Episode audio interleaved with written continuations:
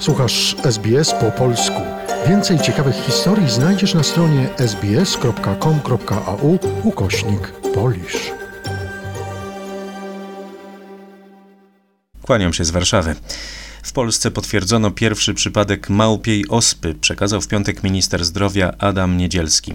Pacjent jest na izolacji w szpitalu w Warszawie. Przeprowadzono z nim wywiad epidemiologiczny. Resort nie podaje jednak szczegółów dotyczących pacjenta.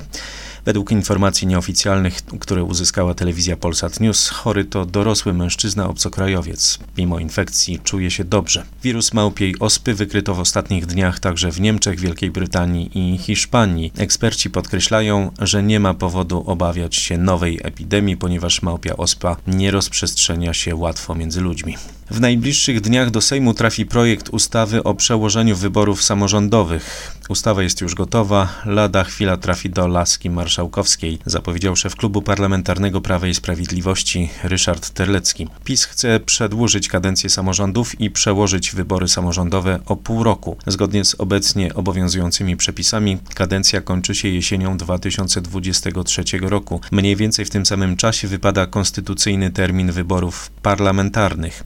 Dlatego posłowie rządzącej partii chcą uniknąć chaosu związanego z wymieszaniem się kampanii wyborczych. Jest bardzo ściśle opisane, jak mają być finansowane kampanie. Jeśli zbiegłyby się kampanie parlamentarna z samorządową, wobec których są stawiane inne wymagania finansowania, bardzo trudno byłoby je potem rozliczyć. Mogłoby dojść do rozmaitych błędów, które obciążałyby komitety wyborcze wyjaśnia Ryszard Terlecki. Jego zdaniem pomysł nie powinien budzić kontrowersji wśród innych ugrupowań. Uważam, że projekt przesunięcia wyborów samorządowych jest na tyle racjonalny, że opozycja powinna go poprzeć, bo przesunięcie tych wyborów jest także w jej interesie, powiedział Terlecki. Prawie 11 miliardów złotych zysku wypracował w ubiegłym roku Narodowy Bank Polski. To rekord w historii Polskiego Banku Centralnego.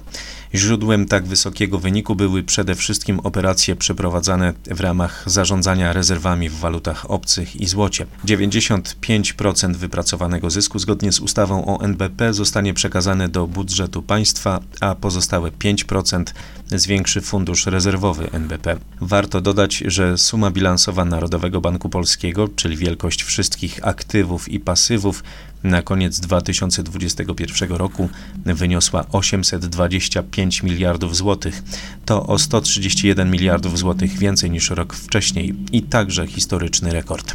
1 lipca przestanie obowiązywać rozporządzenie ministra spraw wewnętrznych i administracji o zakazie przebywania w 183 miejscowościach na obszarze przygranicznym województw podlaskiego i lubelskiego. Rozporządzenie obowiązywało od 1 grudnia zeszłego roku i było następstwem wprowadzonego we wrześniu stanu wyjątkowego. Od lipca na podstawie decyzji wojewody podlaskiego będzie obowiązywał natomiast zakaz przebywania osób postronnych w odległości 200 metrów od linii granicy państwowej. Nadal trwa także budowa bariery na granicy, która ma uniemożliwić nielegalne przechodzenie migrantów z Białorusi do Polski. Do tej pory wybudowano już ponad 130 km tej zapory, a do końca roku jej długość ma osiągnąć zaplanowane 186 km.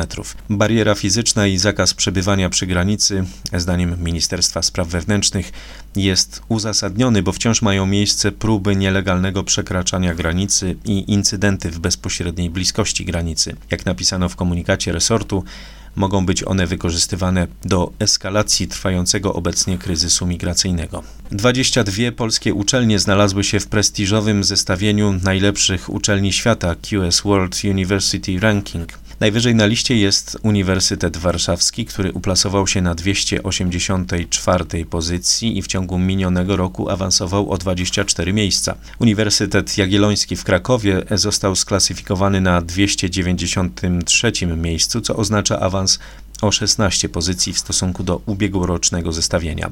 Zaś Uniwersytet Przyrodniczy z Poznania, którego w ubiegłorocznym zestawieniu nie było w ogóle, Teraz zajął trzecią pozycję razem z Politechniką Warszawską.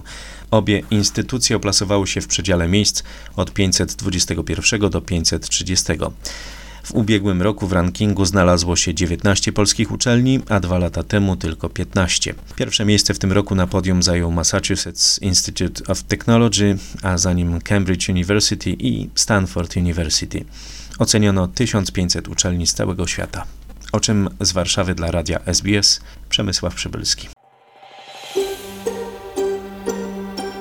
Zainteresowało Cię? Chcesz usłyszeć więcej? Słuchaj nas na podcastach dostępnych w Apple Podcast, Google Podcast czy Spotify lub w jakimkolwiek innym, który używasz.